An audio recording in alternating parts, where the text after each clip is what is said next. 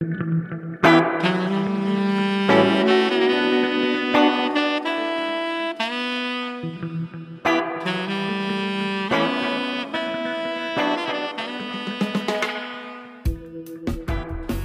listening to the Speaking Tongues podcast. I'm your host, El Charisse.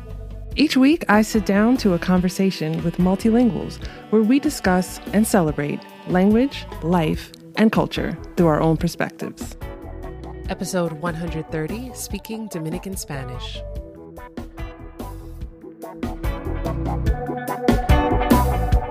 Hello, language lovers. Thank you for joining me for this episode of Speaking Tongues, the podcast and conversation with multilinguals. This week, we're staying a lot closer to home and talking about Dominican Spanish and Dominican culture in NYC with Anny of La Lorenzona. In this conversation, Anny talks to us about growing up and navigating language between bilingual school and English only school. We talk about the way Dominicans in New York City speak Spanish with a rhythm that complements the flow and the pace of the city.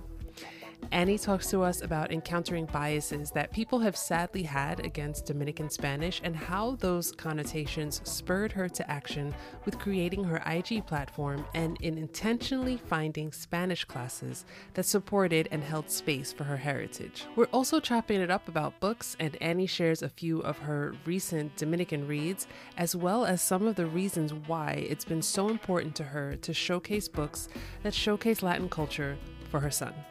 Big thank you to Anny for having this conversation with me and for sharing your language, culture, and our city with all of us.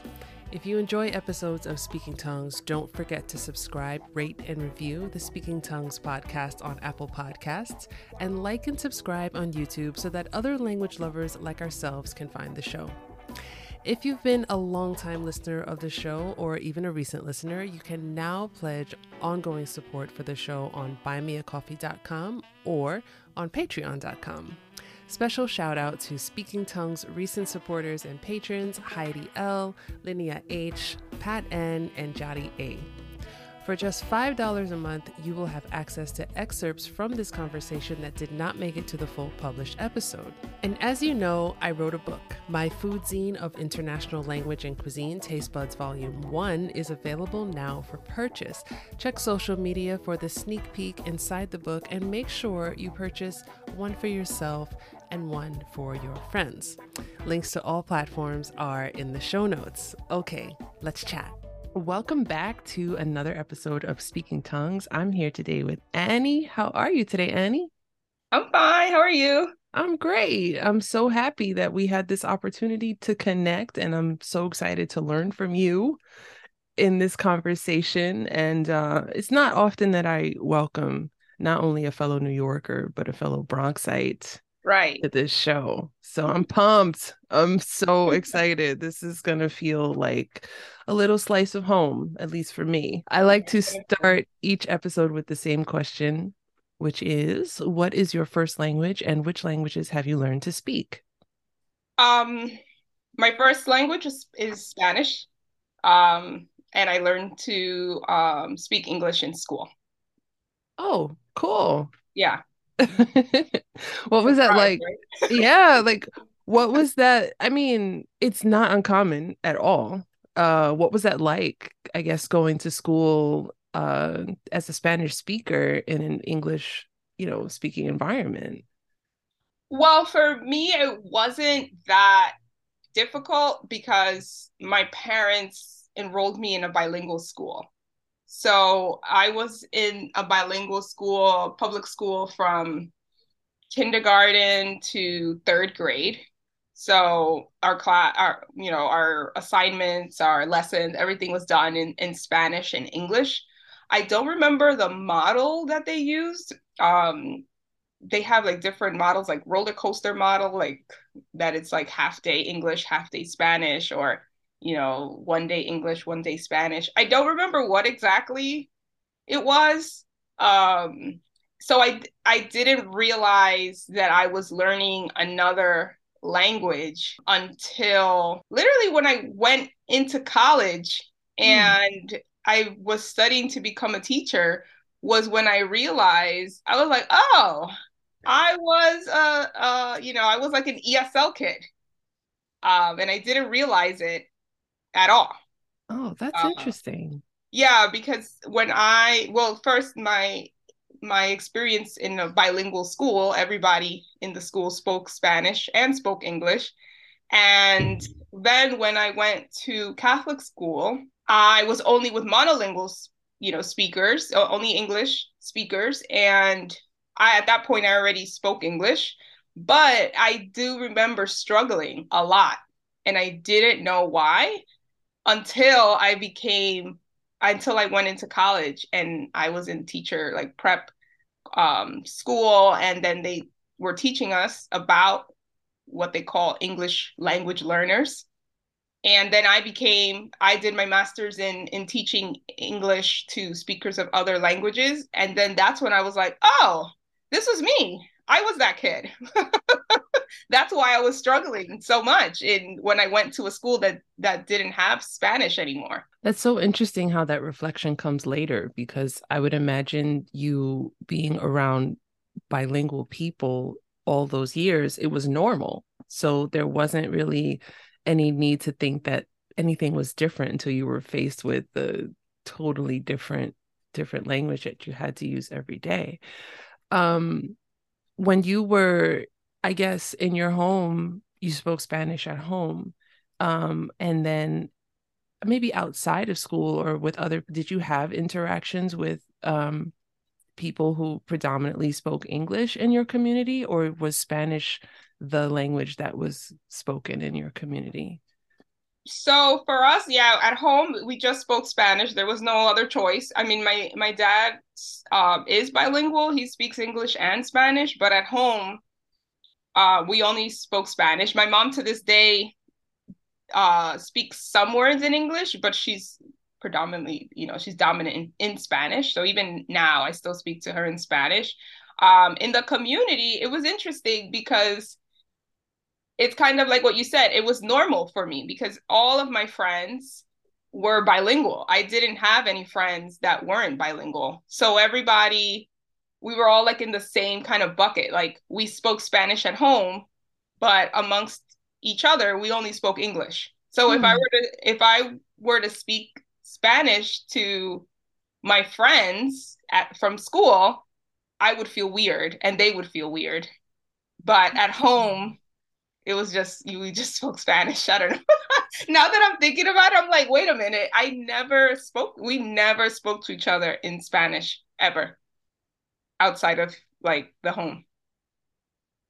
That's so interesting. Yeah, never. Even with my brother, I never speak Spanish to my brother. And we grew up together speaking Spanish to our parents and to each other, we only speak English. Yeah. It's so interesting how, like, I would imagine your brain compartmentalizes the languages based on who you speak it with. So, I, I mean, I don't know, but I'm, I kind of feel like if you're used to having it at home, like your brain says, this is like the language of home. And then when you're out, like somehow your brain knows that like you have to communicate differently even though like i'm saying this because like as a non-spanish speaker as a non-latina i remember having friends who spoke spanish at home and then you know when you're kids you want to say like oh how do you say this how do you say that and like my friends could like not put together a sentence because they thought that it was weird. Like it's weird to be speaking to you in Spanish. Like it's not, it doesn't, it didn't feel natural to them. And yeah. like, even I'm reflecting on that now as you're mentioning it. And I'm like, oh, I mean, that makes sense. But as a kid, we were like, come on, like say something. And they just like, but I, I, you know, and then we'd see them with their parents and they like their parents would be speaking to them in Spanish and they would respond and oh my gosh that's so cool i actually see it now in real time with my son because at home we only speak spanish um, and then now he's in school and he only speaks english in school um, but then there's a, a spanish speaking teacher there and he speaks spanish to her so like the other day, um, we went in to like um just to like visit the school. And he said something, the teacher said, Did you, I think she said, like, do you want something? And then I said it to him in Spanish. He said, "Sí." And then she repeated to repeated it um, in English, and he said yes. So it was very interesting. She was just kind of like, "Whoa!" Like you know, I, like it's funny because I know how like the brain kind of not the how the brain works. I, like I'm not a neuroscientist, but I've taught um, I've taught kids uh, language English you know, and I've worked with so many kids from that spoken, you know, so many languages. And it, it's it's just interesting how you're able to just kind of like switch like in a matter of seconds. And and my son is only three years old. So it, it's really amazing to see. I think so. Definitely. Um, so we are specifically talking about Spanish as spoken in Dominican culture, which is like I've been waiting to have a conversation about Dominican Spanish because I've said on other episodes that I am endlessly fascinated by the Spanish language because it's so diverse, it's so vast and there's just so much to to for me as a non-Spanish speaker there's so much to uncover, there's so much to learn, there's so much to you know to see and to hear. Um and I've said before, I'm on the record as saying that it's a little intimidating for me because I, you know, as someone who, you know, doesn't speak, I'm like, well, you know, from this place or this place and this word. And like, I'm just so conscious to like not offend anybody and saying, like, you know, here it means socks and over there it means something, you know, vulgar. So, um, but I say that with love. I don't, I don't say that like, you know, um, I, I I love Spanish. I think it's such a beautiful language and you know everything. But we are speaking specifically about Dominican Spanish uh, today. So I would love to know, you know, from from what you've observed and from what you've um, how you've interacted with with Spanish speakers in the Bronx and in New York City. Um, how do you notice Spanish being used in the uh, Dominican community here? Um, maybe compared to how it's used by other Spanish speaking communities in in our area? Um, in terms of how we use it, I feel like everybody kind of uses it the same. Like we live in a place like that's New York City, so everybody uh kind of like mixes and mingles, and at the end of the day, you know, we all use the language just to get our, our point across. So in that sense, like we're all, you know, Spanish speakers, you know, we all have one purpose to just get our, our point across.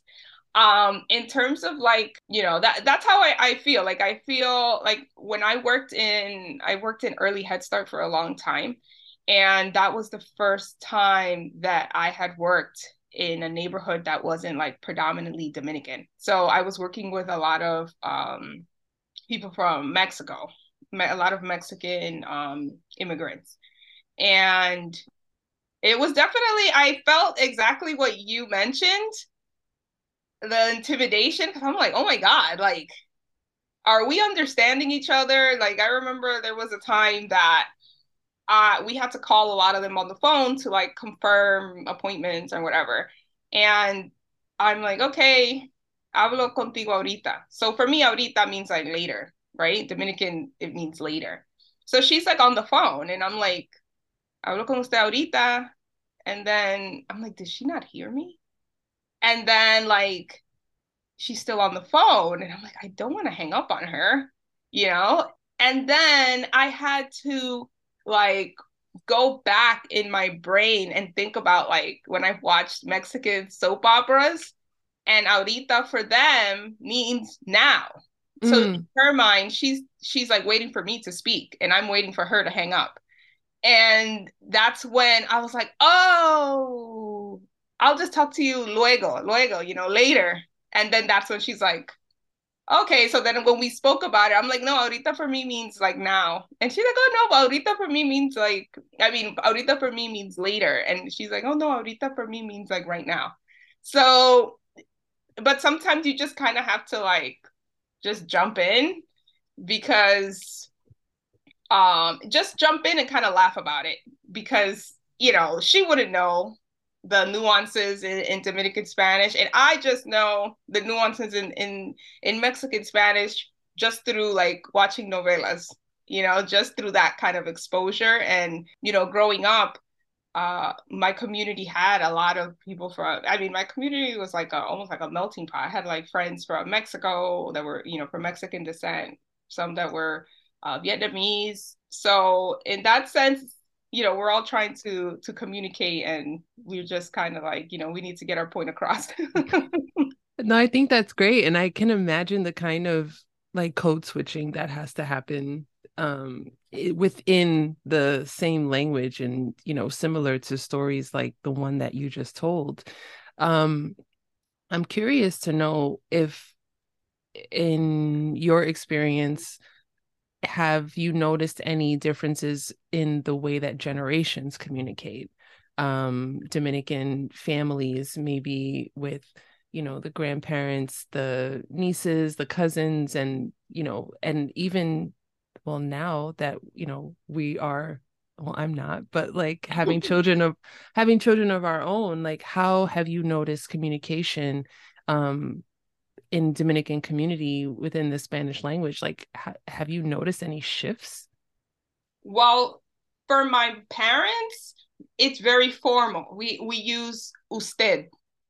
You know, even if I say, which is like in English, there isn't like a. It's just you formal, I guess. um, in Spanish, there's the formal usted, which is like you know for older people um, you know, parents, grandparents, and everybody else is informal too. So like even to this day, I cannot address my mom with tu. Like she will not answer me. And then my dad, the same thing. Like if he they would say like, oh, but we're not equal. That's what they say. Nosotros no somos iguales, you know. So um you cannot say like tu to me. And then another thing that like with my son, I, I haven't even actually my son does say usted to my mom and i never taught him that. So mm. maybe he's just catching like grabbing onto what i'm saying because he says usted to my mom. And i think he calls me he he refers to me as tu oh. I'm, I'm like it's like opening a like pandora's box right now. And then there's like a cultural I don't know if other Spanish speaking um, countries do this, but in in Dominican culture, like for older folks, you have to do something. Well, now you have to. I I don't. Well, let me not say I don't do it anymore. Um, there's this thing called la bendición, which is like the blessing. So before you go out anywhere, you tell your parent or your grandparent la bendición, you know, mama, or or another phrase is besame la mano, which is like literally uh, kiss my hand. So um, I used to do it as a kid, um, you know, but then for me, I don't know if it was just, you know, just the influence of just being in, you know, American influence. At a certain point, I was like, that's a lot of work because my mom, I had, she wanted me to do it for my mom, my dad, my sisters, you know, aunts, uncles. And I'm like, you know, in my seven year old brain, I'm like, I don't got the time, you know, I, you know, I got things to do to be doing like, oh, sion, sion. And then they, you know, in, in Dominican Spanish, we also cut off the, it's not, we, some people say bendición, but most of the time you hear like sion ma, sion whatever, sion pa. So like, I don't do it with my mom and she's like very annoyed by that because all my other sisters my sisters do it my brother doesn't do it. My mom is mad about that but i do it with my dad. Like when i'm on the phone i'm like oh siompa and because if i don't say that he just won't talk or he'll just keep talking about how i didn't say it and that he's waiting for me to say it. You know and i was primarily raised here but then my husband who was raised in DR for the most part, he doesn't he doesn't have that tradition at all. So it's interesting how that like works out because they spent I think he went he alternated like kindergarten he was here and then first grade he was in DR and then second like he had way more time in DR than I did. And when I call, when I speak to relatives in DR, I have to say, like, you know, ask for this blessing. How does the bendición change from relative to relative? Um, it just goes, you just say like Sion, um, you know, Sion tia, you know. It, you just just add that Sion or bendición or la bendición. It just depends, I guess. Um, because I've heard it differently. Most of the time I hear I hear the Sion, you know, every time you go outside. So that was another thing too. Like you have to say it in the morning and then every time you go outside and then every time you get on the phone with somebody. I'm like, uh, like this is too much. So now so I just say it now like to when I speak to some kind of uh, you know, whatever relatives like on WhatsApp and my dad because he's just like very particular. This is interesting for me because I didn't know about this. I didn't know about this tradition and I it's so interesting like I think like I get what you're saying to have to do it to many relatives can be time consuming, but I think for my 7-year-old brain for your 7-year-old brain, but I think that it's it's really kind of cool to like recognize, you know, and and ask for a blessing from your family and it's like I just love family dynamics. I just, you know, I find it so interesting and thank you. I learned something today. So you know with with dominican culture being so so much a part of new york i feel like dominican culture in new york is like you know it's one of like like i i'm gonna say like the five families of like new york city culture and i think it's just like so prevalent. It's like so lively and and such a you know a part of New York City. And I I don't want to make the assumption that things are the same here as they are in DR like I know they're not. Um and it's like you know like a um, it's its own culture I think um very mm-hmm. much its own culture so how did you notice the Dominican uh language I guess particularly standing out among the other Spanishes spoken in New York City? Like, what is it about Dominican Spanish that makes it so unique, that makes it its own, um, and that makes it so noticeable? I think what makes it noticeable, I think, is that we're like very creative with language. We're uh, there's always so many like phrases that I hear around, and I'm like, wait, what? and I I feel like now also with the the music movement now, you know, with the dembow, like it's more like in your face, it's everywhere. You know, you hear it, and there's a lot of music, uh, you know, artists that have brought like Dominican Spanish to the scene. You know, you have Romeo from Aventura that everybody like loves. You know you have the bachata scene. You had like prince royce for a while that you know was very popular. You have he's not dominican but bad bunny collaborates with a lot of dominican artists and uses a lot of like you know shout it gives a lot of shout outs to dominican artists that he works with and uses dembow so i feel like now we're at the forefront just because of like the music because i remember when i was growing up even to the point that i was like in college and working, a lot of people would like like look like frowned upon Dominican Spanish. Mm. Um, because they would say like, oh, that it's not proper, it's not formal. It's uh I remember I had somebody tell me, Oh, I didn't think you were Dominican because of the way you speak Spanish, because I can understand you. That's what they told me. Yeah. Yeah, like a direct quote. I mean, it wasn't that it's direct it was in Spanish. And I was just like, what? so like for me, um, you know, it was like now that I see, you know, there's more of an acceptance of just, you know, speaking the way you want to speak and now like it's kind of cool now, right? Like the like the way that we say certain things and the words and the the way that we come up with different words and different um just like the it's just like now it's more popular now everybody wants to uh you know, speak Dominican Spanish or Puerto Rican Spanish uh because it's cool now. But before oh my god. I remember there that i had a teacher that said that if we were to go to spain speaking the way that we do they would tell us to speak english. And i was just like oh no. Yeah so it was like rough you know because you felt like you couldn't even kind of like you felt like what you were speaking was wrong. But then it's like what am i supposed to do? This is the way that i speak that's awful. That's awful. And I, I can't believe like sometimes i cringe at some things that teachers said to me like in the 90s i'm like how did you get away with that? Like right. you know and and the thing is that it that was said because maybe somebody said that to them right? Right. So it's like you know this cycle of feeling like you're spanish is not good enough. Like you you cannot use your spanish to communicate because people say that they cannot speak to you because they don't understand you. Or if they do understand you it's because you've reached you know this level of spanish that i don't know that not everybody gets to i guess. I don't know. Yeah.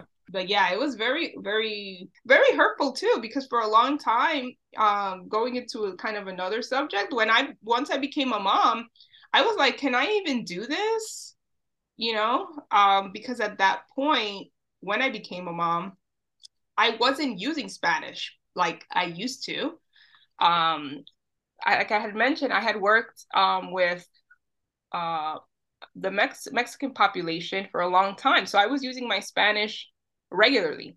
But then once I became a teacher, um, that I was working with students that were, um, you know, they had the label as ESL, EL, uh, English language learner.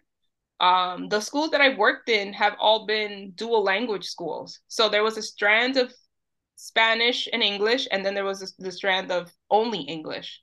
So the majority of the times the kids that only spoke spanish or or were bilingual spanish and english were in the dual language. So i worked with the students that spoke you know albanian punjabi bangla. So i didn't have to use spanish anymore.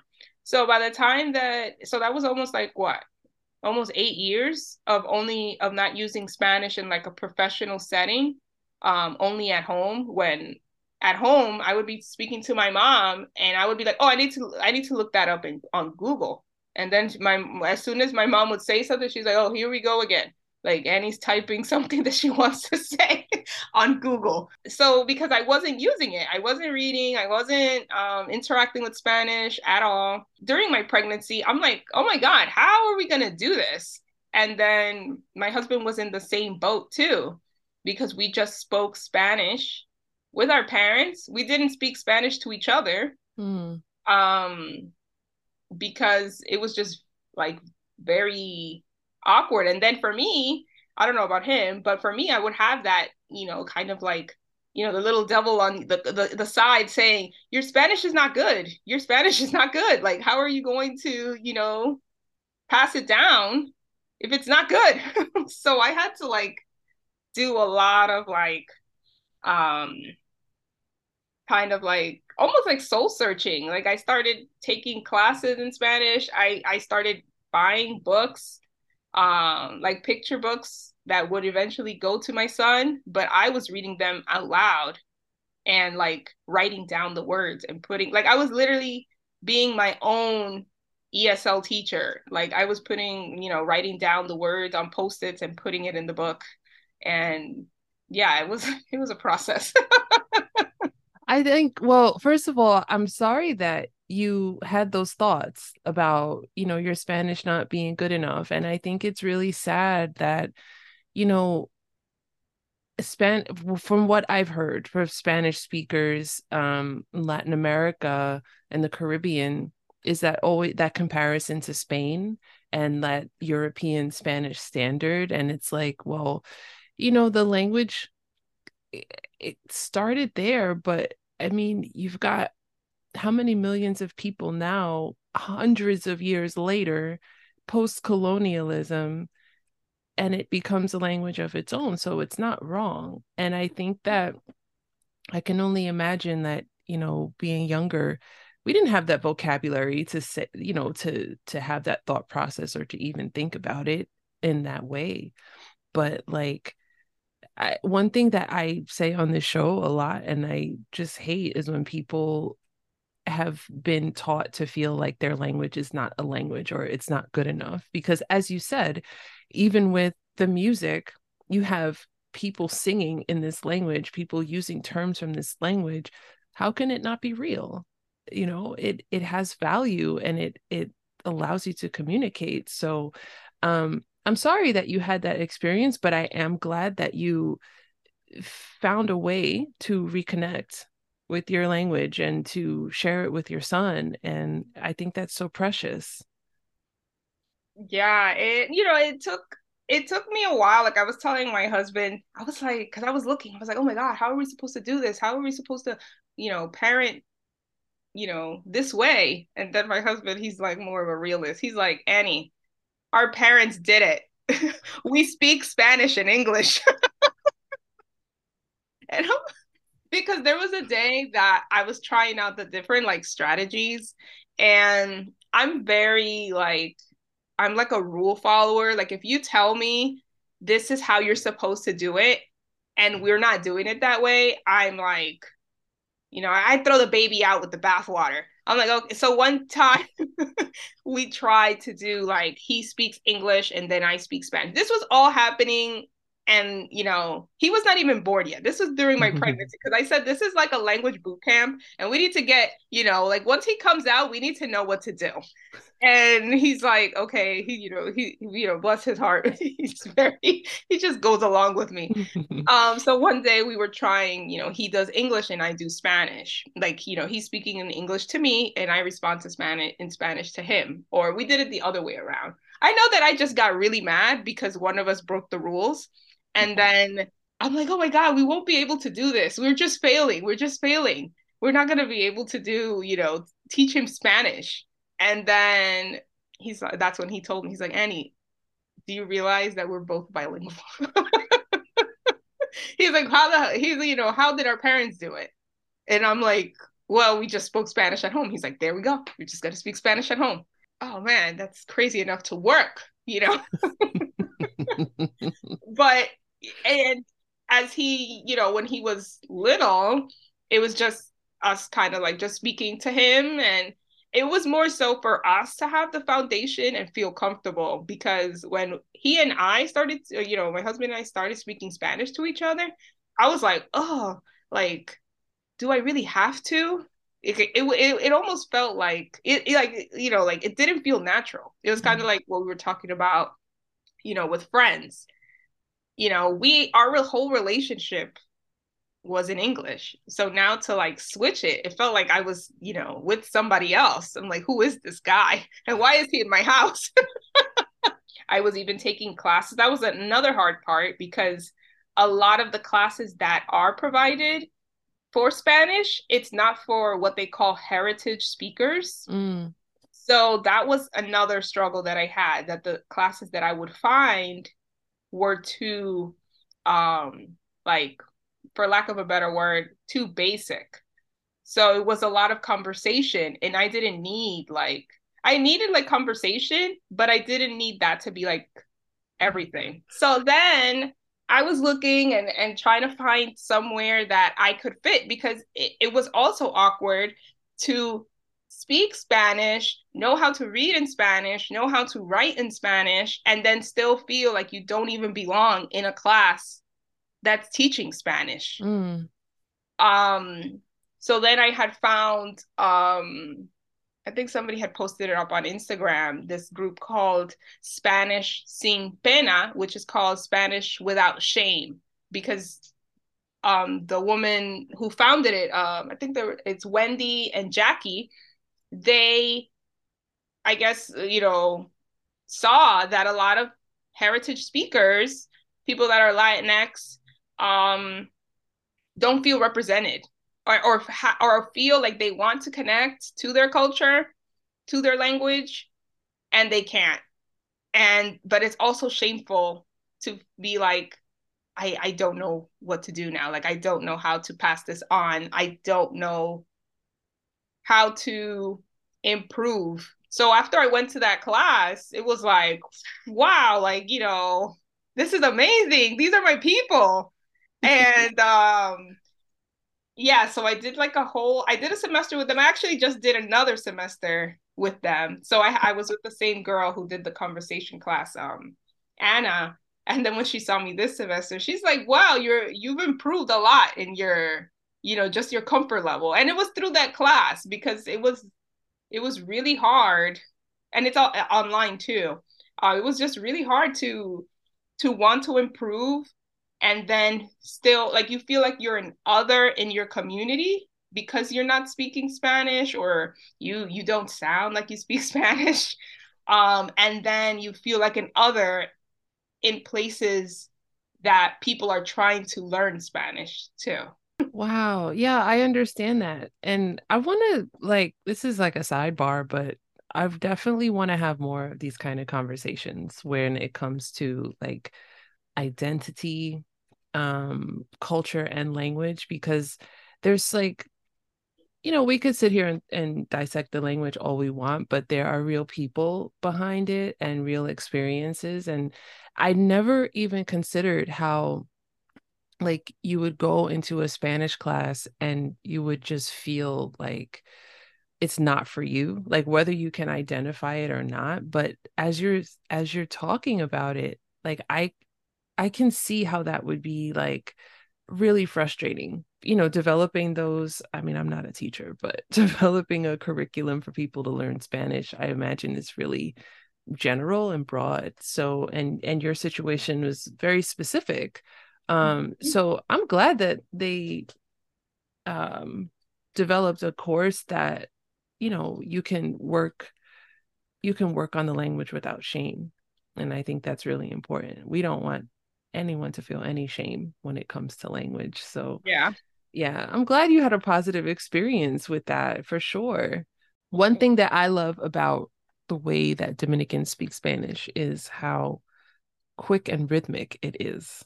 And I noticed that also in uh, the music also can be very quick and obviously rhythmic because it's music, duh. Um, but I think also um, what's interesting to me is, you know, in New York City, our pace of life is very quick and we move very quickly we speak very quickly you know everything is is quick fast and in a hurry. Um do you feel in any way like the the rhythm of dominican spanish mimics echoes follows the cadence of new york life in new york city at all or are there any influences that you feel maybe that Dominicans here have that maybe Dominicans in other parts of the country don't have or even in DR like does the language change at all um, geographically in that way? I kind of feel like well here it's definitely it goes along like just like you said with the cadence the the fast pace the the you know moving moving moving moving uh kind of electricity of of New York it's definitely you know palpable in in Dominican Spanish um I'm thinking about like my relatives that are in DR, like I I'm not even sure. I feel like there's definitely more presence, English presence in Dominican Spanish if you're based out of like New York. Um but with my relatives, I feel like I haven't even like I feel like it might be a little slower and also but i feel like the the the the the pace in DR, like Dominican Republic, is much more relaxed than New York City. Um, and I feel like my cousins do speak a little slower, but I'm not now. I'm thinking like if it's if it switches based on who you're speaking to. Mm because I feel like when I hear them speaking to like to my aunts and their parents, it's a little slower. And then when they're speaking to like their friends, like sometimes even when I go to DR, I have to be like, wait, what? Like, but I don't know if it's just like, you know, kind of like the frequency is like changing. but Dominican Spanish here in New York, um, like you can you can always point out like somebody who's Dominican just by the way that that's why like for me, I notice that the way that I speak is slower because that's where a lot of people say like I speak to them in Spanish and they're like, You grew up here, right? Mm. And I'm mm. like, How do you know? You know? And I don't know if it's just the the because I take a longer time to like process it. Like I'm like, oh, did I say that right? Or um so some people can tell if they're from like DR they're like, "Oh, you you're you're Dominican York." They they say you're Dominican York. I want to change gears a little bit um, and talk about literature and talk about books. I know that you are an avid reader and you're a book lover like me. Um, and you share on your platform many Spanish uh, books and resources for um, you know, for Spanish speakers and for parents who are, you know, raising bilingual children or um and I would love to know um you know, what are some Dominican authors that you love uh some Dominican books that you love or stories that you love um and things that you've shared? Um the last last year I read um these two books by these uh, two Dominican authors that I really, really, really love. Like one was I it was the first audiobook that I ever finished.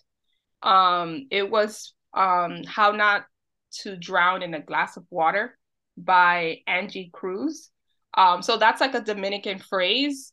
It it translates to um well the the phrase is how not to drown. And it's like sometimes your mom or parent or whoever might tell you like you might be going through something but you're don't drown in like a glass of water. Like you know relax. So by angie cruz and she has many books. Uh, she has one called dominicana. Um she has this one and i think she has another one called soledad that i think i read. And i really i really love um her style of writing it's very like it's very dominican. You know even when i was listening she even had like um because the book is based on a middle-aged dominican woman. And i was just listening to her and then my husband's like is that your mom? Like it literally sounds like i'm listening to my mom's whatsapp voice messages. That's how like amazing that narration is on that audiobook and it was just an amazing book. It was based on um like i said a middle middle-aged woman living in uh, washington heights. Um so that was a great book. And another one that i read by a dominican author um her name is uh Cleyvis Natera. Um her book was called neruda on the park um which was also amazing book and I was able to like speak to her because she came on like a book club chat. And it was amazing to just you know be able to to speak to her and and see where she was going. So in that book it speaks more like about like gentrification in a Washington Heights neighborhood. Um and another one uh, that everybody she's pretty more she's like very well known um Elizabeth Acevedo that has you know the Poet X which I also loved. Um I think the other one is called Fire on on High. Mm-hmm. And now she's coming out with a new one in August that I'm super excited about because it's it's geared for adults. The other ones are like more like you know young adult. Then I read uh, a compilation of stories from a lot of like well-known and not so well-known Dominican writers from the uh, this I guess they would be like a business called Dominican Writers. So she compiled all of these like um, essays from different Dominican authors, just talking about like what it is to be from you know Dominican York and being Dominican from DR and how you feel like you're not from here and you're not from there. Um, so that was a, a, a very beautiful um, like anthology. Yeah. All of those books are on my to read list. Oh, sure. awesome. Seriously. And I, you know, because I am a big fan of reading Caribbean literature. And I think the reason, well, I know the reason why is because it's so easy to look at well not me because i am of caribbean heritage myself but i think it's so easy for people to look at the caribbean as just a playground and a place for enjoyment and not really even considered like people live here and they don't just live here to serve you um and they have lives and stories and i love reading stories from the caribbean like i've intentionally um you know I've made the choice to read Caribbean to read mostly Caribbean books. So um those books are definitely on my list as well and they are I actually follow Dominican writers too um because like I I think that's such a great way to to learn about your own culture to learn about other cultures is is through reading so I'm glad to be talking to a fellow reader right now. yeah, and you know, for like growing up, I would find I would never find these books. Of you course. know, I I mostly would fi- find that kind of community when I would read books about other cultures. So I would read like, you know, House on Mango Street. And I'm like, oh, this kind of reminds me of, you know, my community. Mm-hmm. Or, you know, I would read, you know, something about like, let's say like uh like the Joy Luck Club. I'm like, oh, this kind of reminds me of the dynamic that I have with my mom. But I never found until recently, you know, books that were like about the Dominican experience. And then, and definitely not any picture books, which is how like I started even my account because I never had any experience with picture books that were, you know, that mentioned uh, a plátano. Like, what? Like I, I would share these books with my mom and she would be learning certain things and she's like wow like i didn't know they had that in you know dr or like i didn't she because it was actually interesting when i showed her that she's like that she never thought about that somebody else would think this is important and i'm like ma it is you know so she like appreciates that you know my son is very like he has this pride that i don't think i had growing up I love that. Yeah. I love that. It's so important. It's so, so important. What are some things, cultural expressions, Dominican things, like in like like very Dominican things that you notice in New York that you love? Um things what are things that make you feel maybe even nostalgic for a time spent in Dominican Republic? Um what are some things that you love about the Dominican community here and things that you that you enjoy ex- experiencing? It was funny. I was talking to my mom about it. I'm like, "Oh man, like do you ever think about, you know, going back to DR?" And she's like, "What's she's like, "For what? DR is here." Mm. Or she's like, you know, you feel at home. Like my mom has been able to like be herself here and she, you know, she she doesn't speak that much English. She's been able everything everything that she's done in terms of like work. My mom uh, was like a home health aide. All her, you know, the elderly patients she worked with were all Dominican, you know. So I love that we have created a space where, you know, you can go down like to like Washington Heights or even Inwood and you can go get like, you know, what like you can get a bar of soap or something that you would only find in DR. You can find it at the store. Or yeah uh, or just like you know any kind of treat that you would want. So like for us we would have um this thing called habichuelas con dulce which is like sweet beans that would only we would only have that like during um like easter time. And for me that was something only that my mom did. But you go down to like 181st and you'll find somebody who's selling that all year round.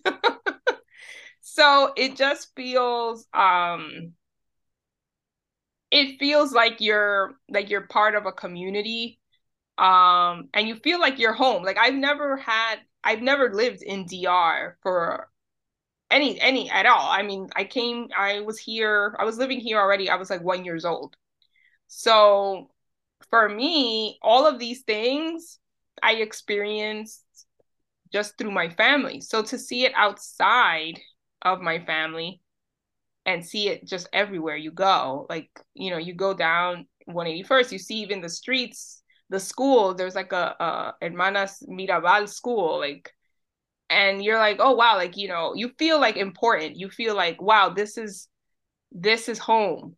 And when I had that time that I wasn't you know, I'm I'm a, you know, I live in the Bronx. Even in the Bronx, I still feel like I see, you know, Spanish everywhere. I I can go to a school and I know that my son won't be like the other.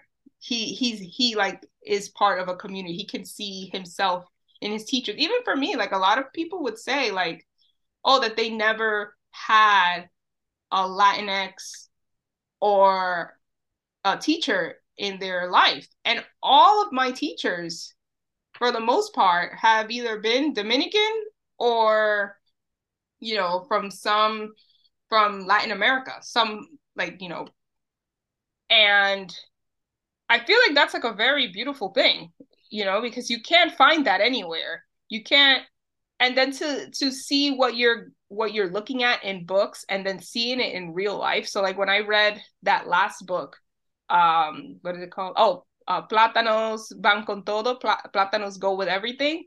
And i saw like the illustrations and even like the house the apartments. And i was like this looks like my mom's apartment. Oh. Right? And then you know my son is like pointing out oh this is dominican flag and you know so it's like really and to see that you know that place in a book is where you live. It's like whoa you know somebody thinks somebody finds what i do who i am important and wants to share it. And i feel like you know you feel pride for for wanting to share it and then also like co- coexisting with other people too because even within like the dominican neighborhoods or even where we live um there's there's um people from different backgrounds and we're all like coexisting. Mm. so it's, a, it's a really nice thing. Yeah i love that. And i love you know the times i've been up in washington heights and inwood. And i'm like like i said i haven't been to dr but you know i would imagine that that's as close as i've been until I actually get there, which is great. You know, I think that's what makes our city so dynamic is like having areas where people can be themselves and they can experience, you know, their home, their culture in just a short train ride. I think it's amazing. I have so enjoyed this conversation, Anny, and talking hey. with you has just been so much fun. Um, please tell us about your platform on Instagram, online, and let us know a little bit about what you do. And most importantly, let us know where we can find you. Um, I'm on Instagram.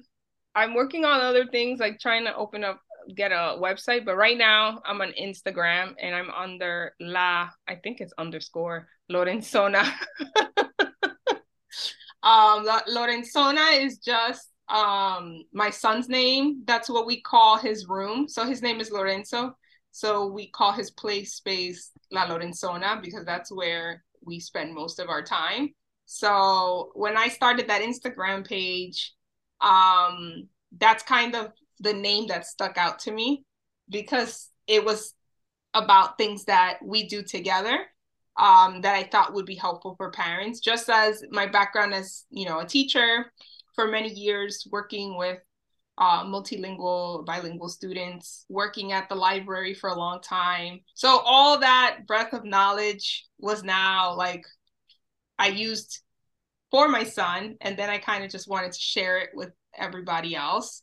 So on my page, you'll just find literally what you would find like the random things you would find in your kid's room it's it's like it's all that you find you know i i've been focusing a lot about uh, books now because i haven't been in the classroom but since my son was born so i still put up like teaching things and things about education and language. Um, I put up a lot of book reviews for because that was a really tough venture finding books that weren't about like you know a panda bear or something like books about like kids that look like my son and other kids you know in our community. And that were in spanish. That was like the big you know point. Like i couldn't find those books. Yeah that's my platform. I'm trying to work on other projects to kind of expand on that um, just to give more access because I feel like you know I'm reviewing these books and then it's like I have the books in my house. So I, I my new project is to create a what I call Lorenzo's little library where I'll be sharing his books with like people that said that they were interested in it. So I had put like a survey as to who would be interested in being like part of this little community uh, like for a little membership fee, like for shipping costs and whatever, and to share some of the books that I have with like people that have been engaging with me for like I guess a year now because I've had that I've had that page for a year now. Yeah.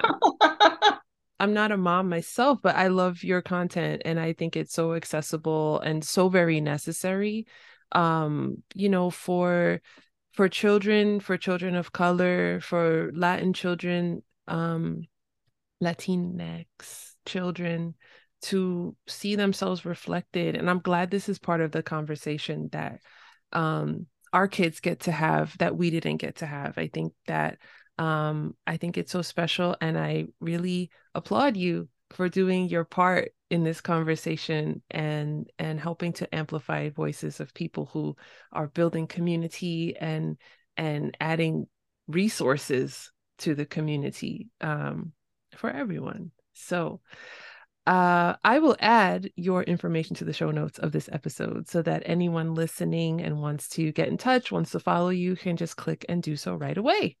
Awesome. um, like I said, this has been fun. Yeah, seriously.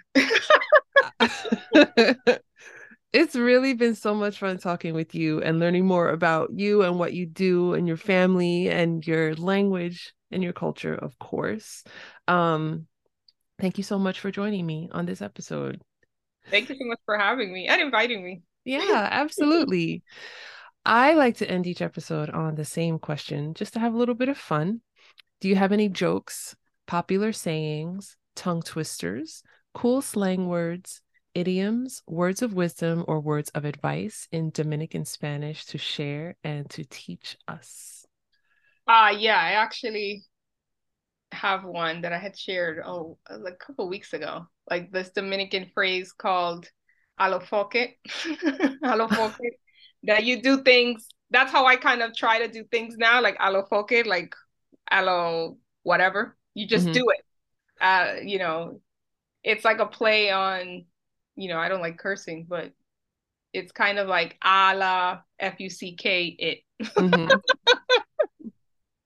but it's kind of like, you know, like kind of the equivalent to YOLO. Like you're just doing it, you're not thinking about it. You're just, you know, just doing it. And the, and I love that because I would always hear that phrase or my dad would say a lot like cógelo con take it easy, like take it easy, but you know, in Dominican way. and you know, as a kid, you hear these things and you're like, oh, it's so funny or whatever. But then, like, when you're an adult, you're like, oh, yeah, I do have to live like this. and just, you know, let the cards, you know, fall where they may. And you just, you know, you just never know, like, um, you know what it might lead to. So just living life like that and, and even like the the title of the book that i had mentioned how not to drown in a glass of water uh in spanish is uh que no te ahogues en un, en un vaso de agua. So just not letting things stress you out when you when it's just really like a glass of water. You're not in the ocean not even in a bathtub just a glass of water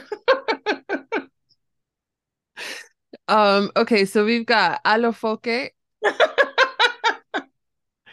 and I always have to try. No, I gotta try every language and repeat after everyone because that's part of learning. And that's part of like not being afraid to, you know, to try and maybe you you mess it up and you alofoque, right? Right. So I mean, that's what happened with me too, because you know, I um I understand like where you're coming from because I was so far removed from Spanish.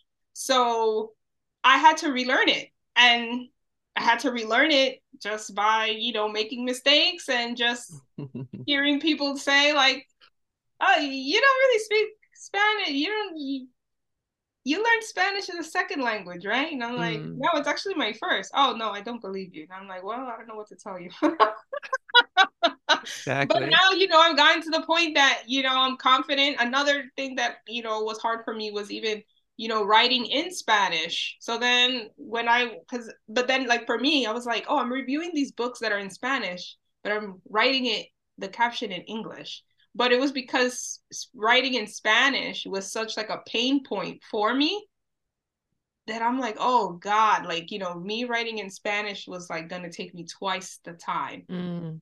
not even twice the time. Maybe like 10 times.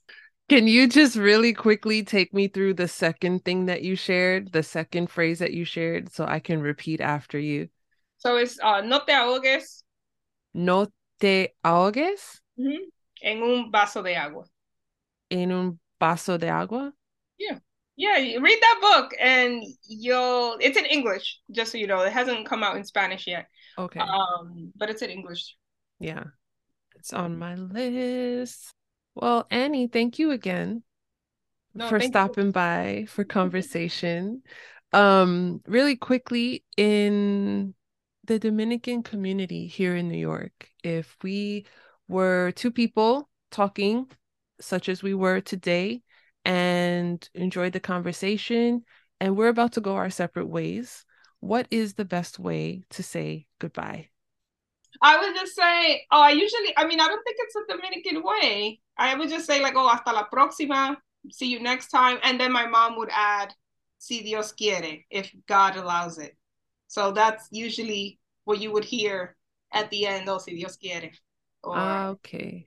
yeah but i usually i usually say just hasta la próxima or nos vemos or yeah Okay. Hasta la próxima. Nos vemos, Anny.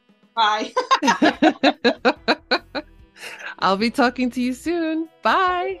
bye New episodes of Speaking Tongues are available every Monday, 7 a.m. Eastern Standard Time.